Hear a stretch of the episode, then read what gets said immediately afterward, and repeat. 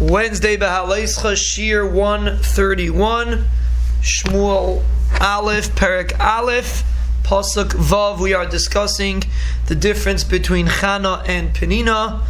And Chana the uh, Elkanah had a special ahava for her even though she didn't have any children and Penina had the children. Pasuk Vav Sata Tsarosach Gam Kas. Her tsara, meaning you don't find many times in the Navi that you refer to a two women that are married to the same man as a tzara, but here it refers to tzarasa, meaning Penina is called tzarasa. Gam kas, she would make her very upset.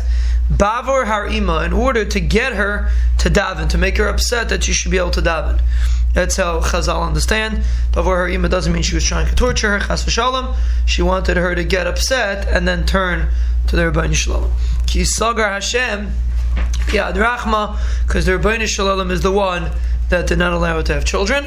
So this is what used to happen. The Sarah used to make her crazy, and it sounds like it had something to do with with when they went to Shilai, because this is a continuation of them going to Shilai. They went to Shilai, he gave out matmanis, and then the Tsar used to used to try to get her upset uh, in order to in order to get her to daven. This happened every year. Midei aloisa beveis Hashem. Kain tachisana. Every time she would go up, kain tachisana. Uh, she would upset her. Uh, Penina would upset her. And the question is why, particularly at this time, Penina would upset her. And one of the reasons is because if if it wasn't l'shem shemaim, even if it was l'shem shemaim, she was upset because Elkanah gave her a better portion. So there was jealousy between the wives. That's the Mahari Kara says, and therefore she was mitzvah her. She used to cry and she didn't eat. This is Chana. Isha. So Elkanah, her husband, asked her, Chana lama sivki, why are you crying? V'lama. Why are you not eating? V'lama yer levavech. Why are you being so down? Why are you being so upset? Halei toivlach I am better for you than ten children because an isha is not mitzvah on Perivirivya. So what's she missing? She's not missing anything.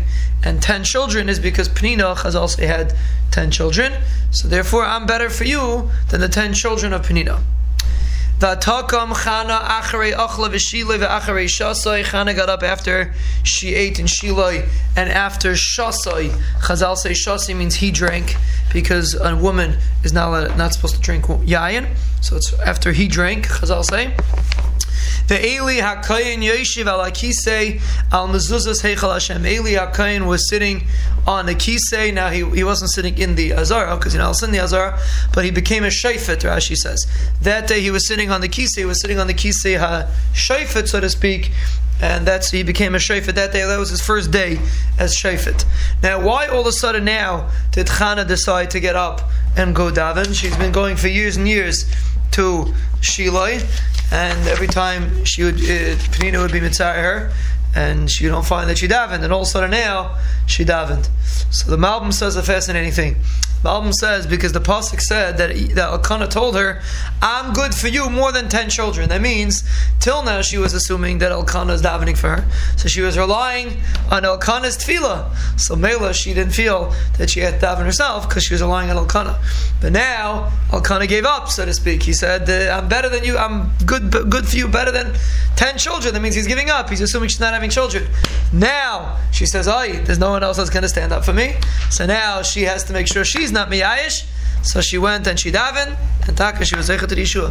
When a person's in a matzah that he has the ability to be miyayish, and he's not miyayish, and he still davens and he still someone betachan, he's zeichet to Yeshua.